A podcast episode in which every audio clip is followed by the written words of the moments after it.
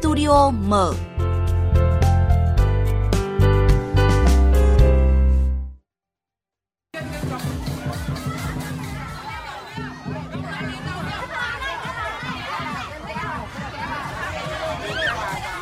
Thưa quý vị, những âm thanh sôi động hẳn đã gợi lại cho cả quý vị cả một trời thương nhớ về những mùa trăng tròn đầy ắp tiếng cười, quà bánh, chú cuội và chị Hằng ạ.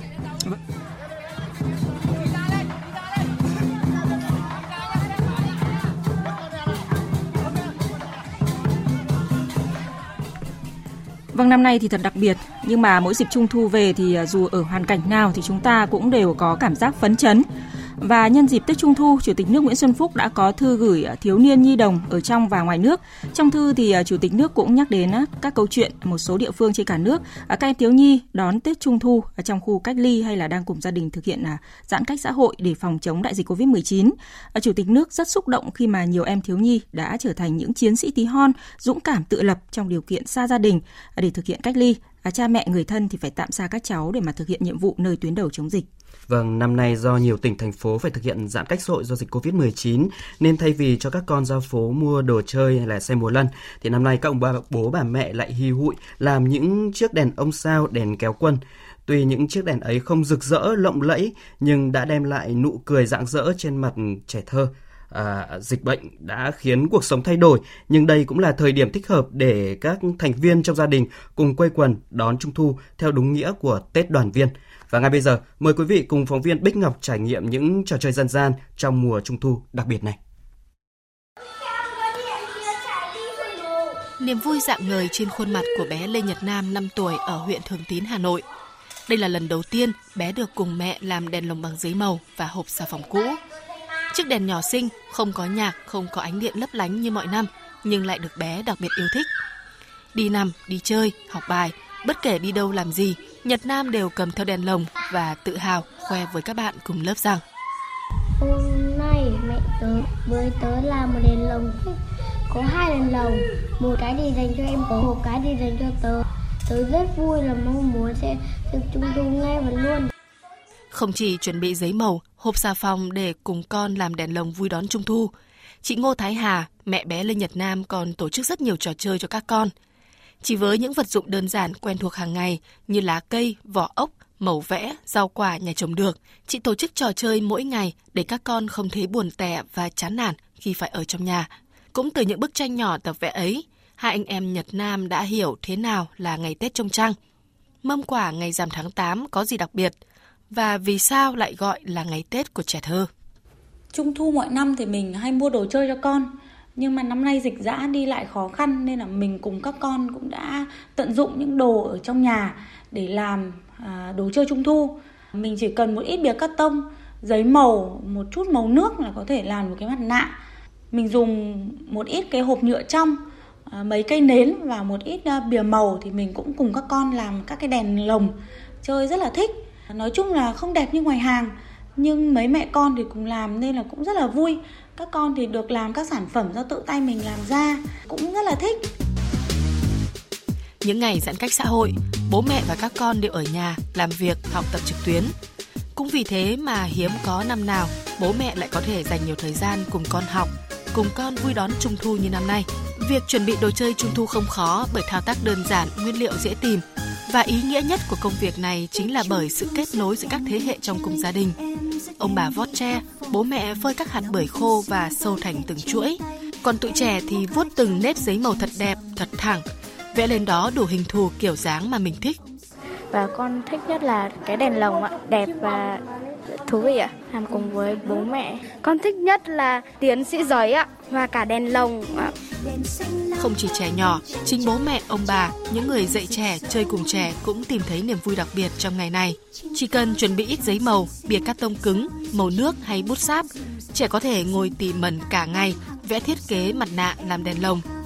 Lâu không làm nên chị Mai ở quận Cầu Giấy khá lúng túng, nhưng nụ cười rạng rỡ của cả nhà cho thấy dù vất vả hơn nữa thì họ vẫn vui.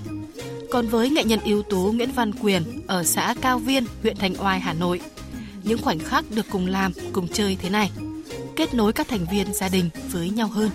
Thực ra là phải có điều kiện để được trải nghiệm những cái à, đồ chơi tự làm tự tạo ấy nghề truyền thống và mình cảm thấy rất là háo hức. Thực ra mình tự cảm thấy vui thôi nhưng mình cũng chẳng biết vì sao. hướng dẫn các cháu làm thì tôi có kể lại sự tích của đèn kéo quân và nói về chữ hiếu cho các cháu. Mỗi đồ chơi nó có ý nghĩa riêng. Có nhiều cháu nó làm xong được cái đồ chơi thì cái đó mình cũng vui với các cháu. Cái vui là vui chung với các cháu vui lây các cháu. Thưa quý vị, Trung thu không chỉ là ngày Tết dành cho trẻ nhỏ, được tung tăng chạy nhảy vui đùa, mà còn là sự đoàn viên, gắn kết các thành viên gia đình. Dịch bệnh đã khiến các sự kiện vui Trung thu phải thay đổi, nhưng không vì thế mà thiếu đi sự chăm lo của các cơ quan tổ chức và nhà hảo tâm dành cho trẻ em ạ. À, trong theo dòng thời sự hôm nay thì chúng tôi muốn à, cùng quý vị trò chuyện với nhân vật thật đặc biệt. Họ đã mang những món quà ý nghĩa dành cho trẻ em mùa trăng tròn. Vâng, mời quý vị trò chuyện với nhóm thiện nguyện mang tên Mỗi ngày một quả trứng. Họ đã lên kế hoạch mang lại niềm vui cho trẻ tại thành phố Hồ Chí Minh và Đà Nẵng. Chúng ta sẽ cùng gặp gỡ đại diện của nhóm để hiểu hơn về chương trình Trung thu vượt Covid cho trẻ Sài Gòn. Vâng, trước hết thì à, xin giới thiệu à, vị khách mời tham gia chương trình của chúng tôi sáng hôm nay là chị Khuất Thị Hải Oanh, Giám đốc Trung tâm Hỗ trợ Sáng kiến Phát triển Cộng đồng, người đang điều hành nhóm mỗi ngày một quả trứng. Và xin chào chị ạ. À, xin chào chị Thanh Huyền, à, xin chào quý tính giả của Đài Tiếng Nói Việt Nam. Vâng, à, trước hết thì à, thưa chị, à, để có đủ 5.000 phần quà như là mục tiêu thì nhóm đã lên kế hoạch à, vận động như thế nào ạ? À, và hiện tại thì cái mục tiêu đó đã hoàn thành được bao nhiêu phần trăm rồi ạ?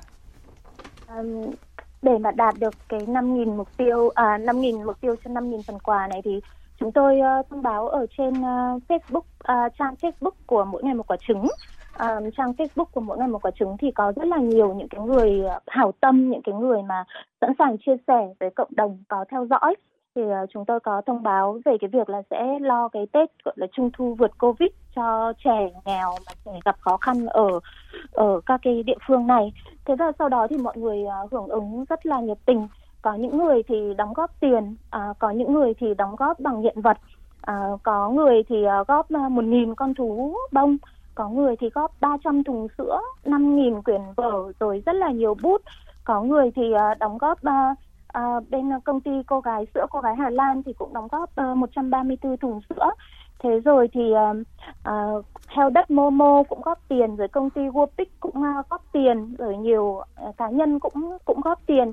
Thế và à, chúng tôi cũng được cái sự ủng hộ của các cái cá nhân và các cái công ty trong cái việc là giảm giá um, cho những cái uh, sản phẩm mà mà có chất lượng tốt ví dụ như là công ty bánh kẹo Richie thì cho chúng tôi chiết khấu rất là cao cho nên là cái giá thành mà chúng tôi cái cái số tiền mà phải để chi ra để mua bánh kẹo cho các cháu thì nó nó được giảm đi rất là nhiều ví dụ như vậy rồi có yeah. Dạ. những người thì uh, giúp để mua khẩu trang uh, mua các cái thứ cho các cháu nên là uh, bây giờ thì đến bây giờ thì chúng tôi cũng đạt được hơn hơn 80% mục tiêu rồi và hy vọng là thêm nốt ngày hôm nay thì có thể sẽ đạt được mục tiêu 5.000 phần quà này. Dạ vâng, hơn 80% mục tiêu rồi đúng không ạ? Và chúng ta chỉ dạ. còn hai ngày nữa là đến ngày Trung thu. À, thực sự là một chương trình rất là ý nghĩa đấy ạ. Nó đã lan tỏa được à, đến rất nhiều người và thu hút được rất là nhiều tấm lòng hảo tâm. À, và chúng tôi vừa nghe chị à, có nói rằng là à, trong túi quà cho các bé thì à, có cả bút và vở. À, tại sao chúng ta lại chuẩn bị những cái đồ dùng học tập này ạ?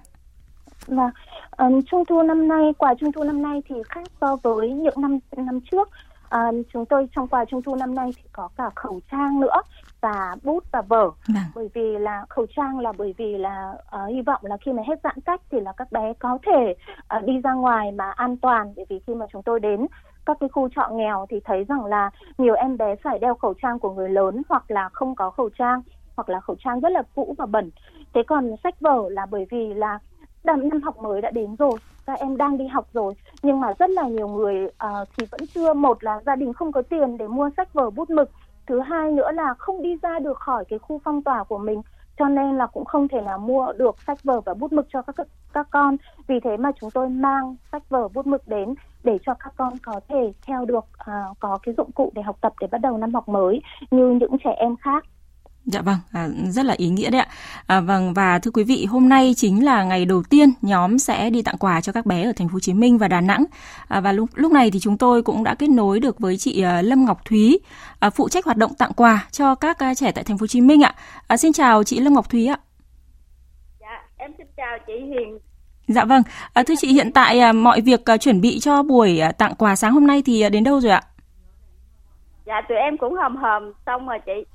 Dạ vâng. Hôm nay thì là tụi em sẽ đi phát trước ở quận 6 và quận Tân Phú. Dạ. Xong rồi ngày mai và ngày kia thì phát ở những quận còn lại ạ. Dạ vâng, à, tức là mình sẽ có à, hôm nay và ngày mai nữa đúng không ạ? À, các thính giả thì rất muốn biết là khi mà phát quà cho các bé à, thì yêu cầu đảm bảo trong à, phòng chống dịch bệnh à, sẽ được cả nhóm tính đến như thế nào ạ? Khi mà à, thành phố của mình thì vẫn à, tình hình dịch bệnh vẫn đang khá là phức tạp ạ. Dạ vâng, bọn em thì là đã có sẵn cái à, danh sách của các trẻ ở các cái khu vực khi mà tụi em đi hỗ trợ cái phần lương thực từ tháng 6 cho đến tại thời điểm này. Thì à, khi mà có danh sách như thế rồi thì tụi em sẽ phối hợp với lại mấy anh công an khu vực để à, đi đến từng nhà. Vâng, à, đến từng nhà để để phát cho các em ạ dạ vâng.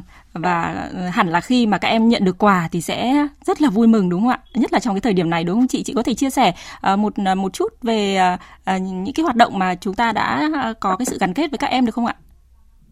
Dạ, trước đây thì là tụi em có các cái chương trình dành cho trẻ em đó là mỗi một tuần thì là tụi em sẽ sinh hoạt trẻ một lần. Sinh hoạt thì là trong cái buổi sinh hoạt đó thì là sẽ cho các bạn vui chơi. Xong rồi là có một khoảng thời gian để có thể là uh, hướng dẫn cho các em các cái kỹ năng sống. Dạ. Dạ vâng. Vâng, xin cảm ơn à, chị Lương Lâm Ngọc Thúy rất là nhiều và chúc cho cái buổi à, phát quà sáng hôm nay của các chị sẽ thật là thuận lợi và thật là an toàn chị nhé. À, vâng và quay trở lại với cuộc trò chuyện với chị Khuất Thị Hải Oanh ạ. À, mà chúng tôi thì rất ấn tượng với à, tem Trung thu vượt Covid khá là ngộ nghĩnh mà chương trình chuẩn bị để mà dán lên các cái túi quà. À, chị có thể chia sẻ thêm về ý tưởng khi mà thiết kế những con tem này không ạ? À, vâng, cái con tem mà Trung Thu vượt Covid ấy thì là à, mình thấy có hình tượng Trung Thu ở đây là chú Thỏ Ngọc và chú Thỏ Ngọc ở đây thì à, chú Thỏ Ngọc đang nhảy lên à, rất là ngộ nghĩnh nhưng mà đầy quyết tâm. À, cái điều đấy nó thể hiện là cái quyết tâm để vượt Covid. Vâng. Chúng tôi chúng ta thấy rằng là cái dịch bệnh nó rất là kinh khủng nhưng mà cũng à, ngoài cái việc là người lớn tham gia chống dịch thì chúng tôi cũng muốn mang đến một cái động lực cho các em. Hãy hãy như chú Thỏ Ngọc đáng yêu này à, các em vẫn là trẻ thơ vẫn đáng yêu nhưng mà các em cũng cố gắng để vượt qua được cái giai đoạn khó khăn này. Và ở trên nền của cái tem đấy thì là cái logo của à, mỗi ngày một quả trứng. Thì à, cái cái hình tượng mỗi ngày một quả trứng mà ở phía trên nó có màu à, màu vàng nó giống như là ánh mặt trăng giống như ánh mặt trời nó là ánh sáng nó là hy vọng nó là tương lai Vâng, à, rõ ràng là không chỉ có những cái món quà rất là ý nghĩa à, mà còn cả những cái thông điệp rất là nhân văn và gửi đến các em đúng không ạ? Và thật may là cái diễn biến dịch tại thành phố Hồ Chí Minh và Đà Nẵng thì đều có tín hiệu tích cực. À, khi mà lên ý tưởng thực hiện chương trình này thì nhóm có lo lắng về cái chuyện giãn cách không ạ? Um, chúng tôi thì vẫn uh, hoạt động suốt trong cái thời gian dịch ra là ở thành phố Hồ Chí Minh thì uh, nhóm của chúng tôi đã đi phát uh, lương thực uh, cho những cái người mà gặp khó khăn suốt từ cuối tháng 6 cho đến bây giờ. Thì chúng tôi thực hiện cái nguyên tắc 5K đảm bảo giãn cách. Uh, cho nên là trong suốt từ dịch đến giờ thì chúng tôi vẫn vẫn đi uh, phát lương thực vẫn đến các gia đình đến từng hộ gia đình mà vẫn đảm bảo an toàn. Thế nên là chúng tôi cũng lo lắng về chuyện giãn cách nhưng mà cái điều đấy thì nó không cản trở chúng tôi. Ngược lại thì càng giãn cách thì chúng tôi thấy rằng là mình càng phải mang đến các cái món quà cho các em để mà động viên các em. Thì cái thời gian giãn cách này chắc chắn mà thời gian giãn cách dài như thế này thì là một cái giai đoạn rất là khó khăn với trẻ con mang đến cho bọn nó một chút niềm vui. Thì đấy cũng là cái điều mà cần thiết để chúng ta cùng, cùng nhau có thể vượt qua cái đại dịch này. Dạ vâng. À, thưa chị trên fanpage của nhóm thì chúng tôi có thấy là khá nhiều người đã chủ động liên hệ với chương trình à, và chia sẻ những cái hoàn cảnh của họ à, và những cái câu chuyện đó thì đã để lại à, cho cá nhân chị những cái cảm xúc như thế nào? Um, cái cái hậu quả của cái đại dịch này nó quá là khủng khiếp. Khi mà khi mà bắt đầu ờ, uh, đợt giãn cách này thì ở thành phố Hồ Chí Minh thì khi mà chúng tôi đi ờ, uh, phát lương thực thì chúng tôi còn phải uh, khảo sát đánh giá. Đôi khi là trong một cái khu trọ của công nhân ấy thì chỉ khoảng 20 30% người là bị hết lương thực là phải hỗ trợ thôi. Nhưng mà bây giờ thì gần như là đi vào các cái khu trọ là gần như là không cần phải khảo sát nữa. Nhà nào cũng bị hết lương thực rồi, nhà nào cũng gặp khó khăn rồi. Nên là đến cái mức mà mọi người phải đi cầu cứu khắp mọi nơi như thế thì đấy là cái điều mà làm cho chúng tôi rất là đau lòng.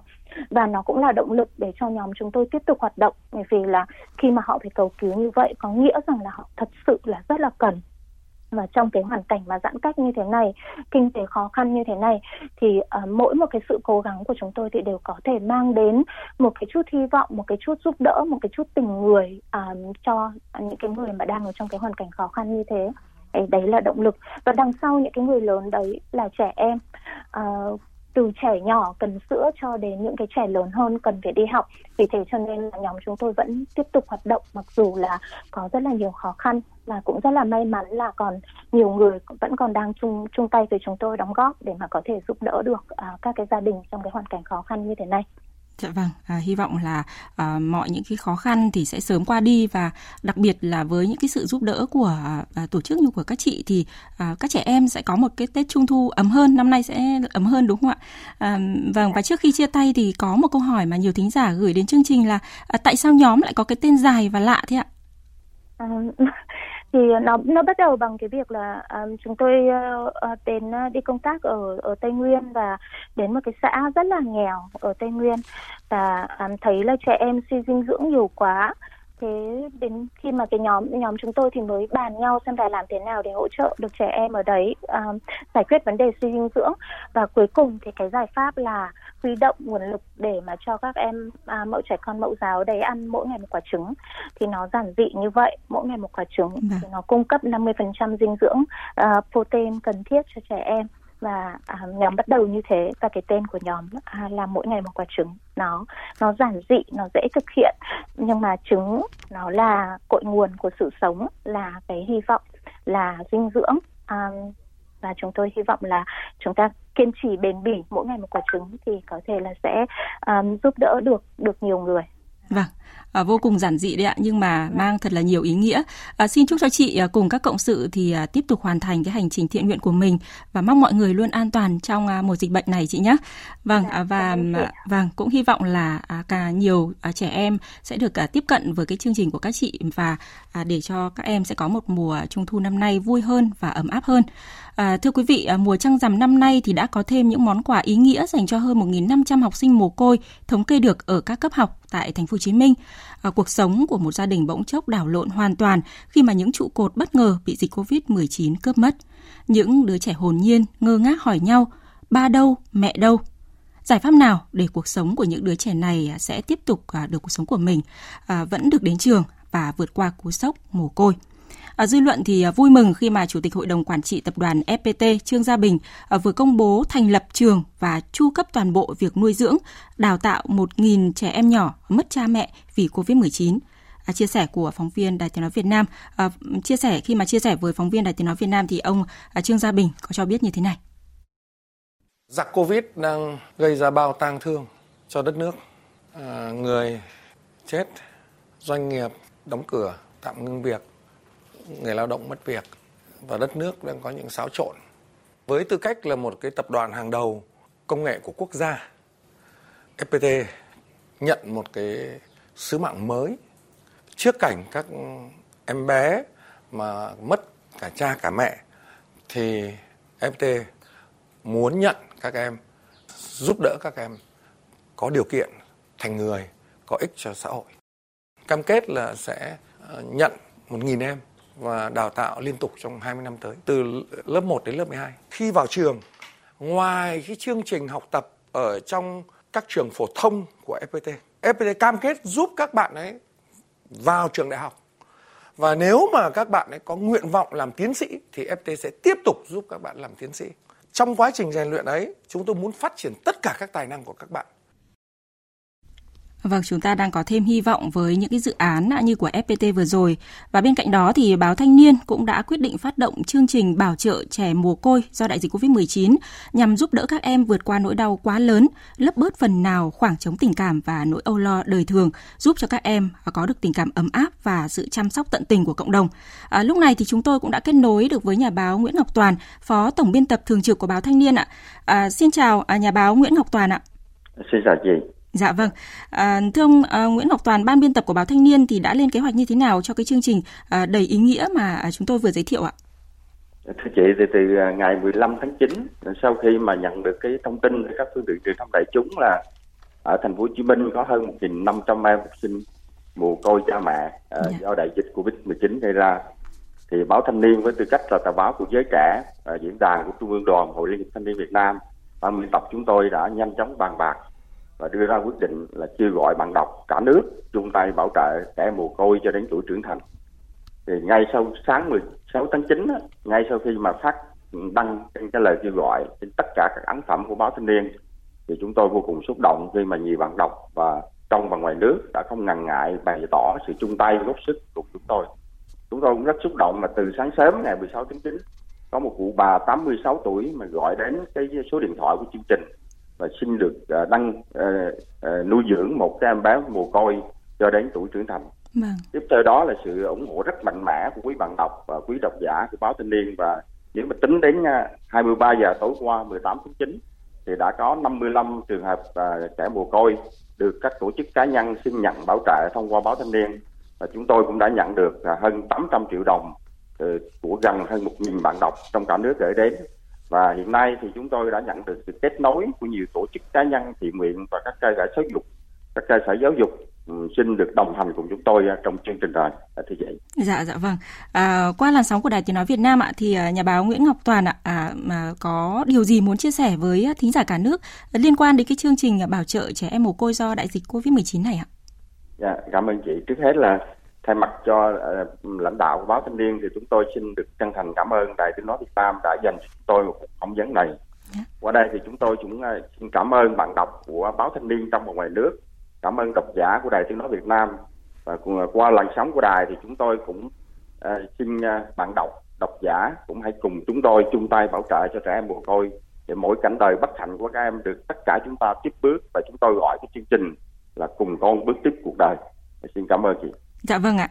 À, xin cảm ơn nhà báo Nguyễn Ngọc Toàn, à, Phó Tổng biên tập thường trực của báo Thanh niên đã tham gia cùng chúng tôi sáng nay à, với những cái thông tin à, rất là ý nghĩa về à, chương trình à, của báo, à, chương trình bảo trợ trẻ mồ côi do dịch Covid-19.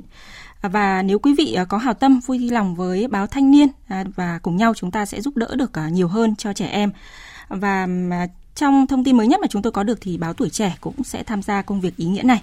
À, cảm ơn quý vị đã lắng nghe Studio Mở sáng nay. À, chúc cho quý vị có một trung thu đoàn viên ấm áp và an toàn và mong cho đại dịch sớm đi qua để à, con trẻ có thể được tận hưởng những niềm vui thường nhật của mình.